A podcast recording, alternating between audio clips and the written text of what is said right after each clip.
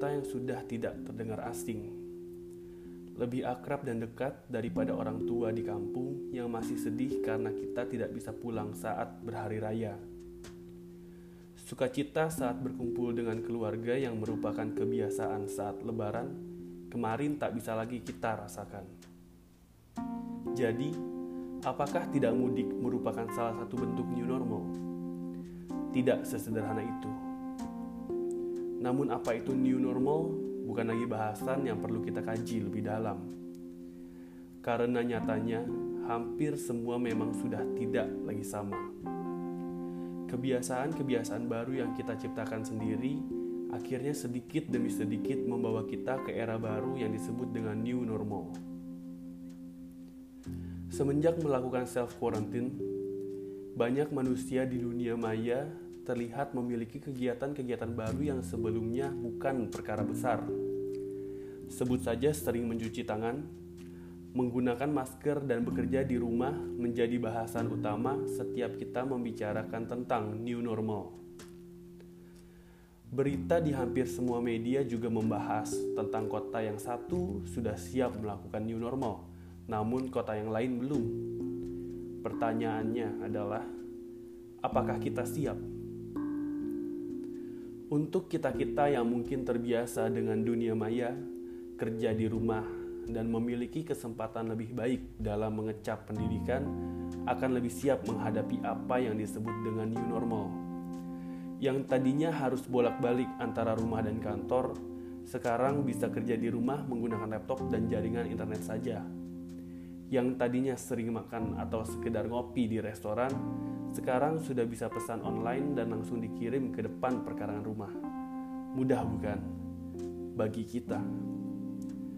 Namun, pernahkah kalian berpikir tentang bagaimana mereka-mereka yang tidak seberuntung kita, yang bahkan mungkin tidak tahu new normal itu apa atau seperti apa? Mereka lah rakyat Indonesia lainnya yang tidak punya waktu untuk membaca atau melihat berita karena terlalu sibuk berusaha agar kompor di dapur mereka tetap menyala di tengah situasi yang kita sebut dengan PSBB. Atau mereka yang lebih berharga daripada kita yang harus berjuang di lini depan untuk memberantas virus corona.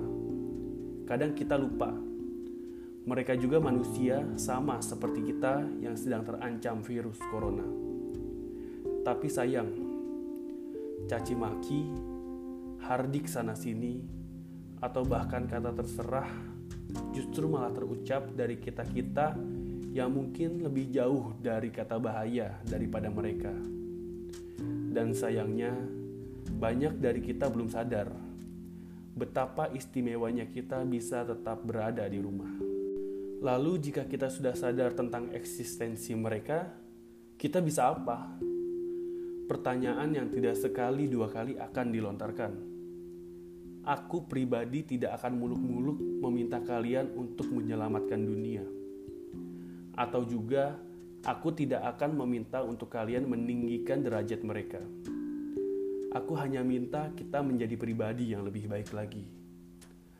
New normal seharusnya membawa kita kepada new us, the new better us in term of anything. Dimulai dari menjadi contoh, menjadi seorang role model, setiap dari kita merupakan agen perubahan, katanya. Mungkin bisa dimulai dengan menjadi duta new normal, di mana merubah diri kita menjadi lebih baik merupakan langkah terbaik untuk menyongsong new normal yang sudah ada di depan mata. Menjaga kebersihan, selalu memakai masker saat berada di luar rumah, dan sebisa mungkin berada di dalam rumah merupakan contoh mainstream dan juga paling penting yang harus mulai kita junjung. Kendalikan pikiran dan ucapan juga merupakan salah satu kunci. Sudah terlalu banyak kebencian yang ditimbulkan karena caci maki tak berarah. Mari kita ganti rasa benci dengan tindakan edukasi. Membuat konten positif dan membangun, menjadi relawan yang berjuang, atau memberikan donasi sebagai bentuk kemanusiaan. Semua bisa kita lakukan jika kita berada dalam kondisi mental yang lebih tenang. Terlebih, bukan hanya kesehatan yang menjadi dampak dari adanya COVID-19. Ekonomi dan kehidupan sosial pun menjadi korban. Support mental untuk teman-teman yang mulai kebosanan bisa menjadi tindakan kebaikan di tengah pandemi yang mendunia. Membeli barang-barang produksi lokal atau jualan teman bisa juga berkontribusi untuk mendorong perekonomian nasional. Tidak besar memang, tapi memang tidak ingin juga aku bermuluk-muluk meminta kalian untuk mengorbankan segalanya. Karena aku tahu kita juga termasuk rakyat Indonesia yang masih berjuang untuk bertahan. Namun, kenapa kita harus berjuang sendiri-sendiri saat bersama kita bisa memperbesar upaya? Aku sadar, COVID-19 hadir dengan segala teori dan konspirasi. Yang mana yang harus kita percaya? Jujur, aku tak peduli. Yang aku tahu, COVID-19 sudah ada di sini, di sekitar kita. Aku, kamu, keluarga kita, dan orang-orang di luar sana terancam terjangkit virus ini. Bukan semakin terpecah belah, seharusnya rakyat Indonesia bisa semakin menyatu untuk bertindak sebaik mungkin.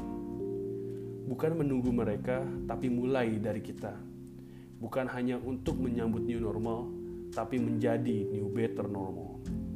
Jadi, new better normal apa yang akan kalian mulai lakukan? Let's discuss.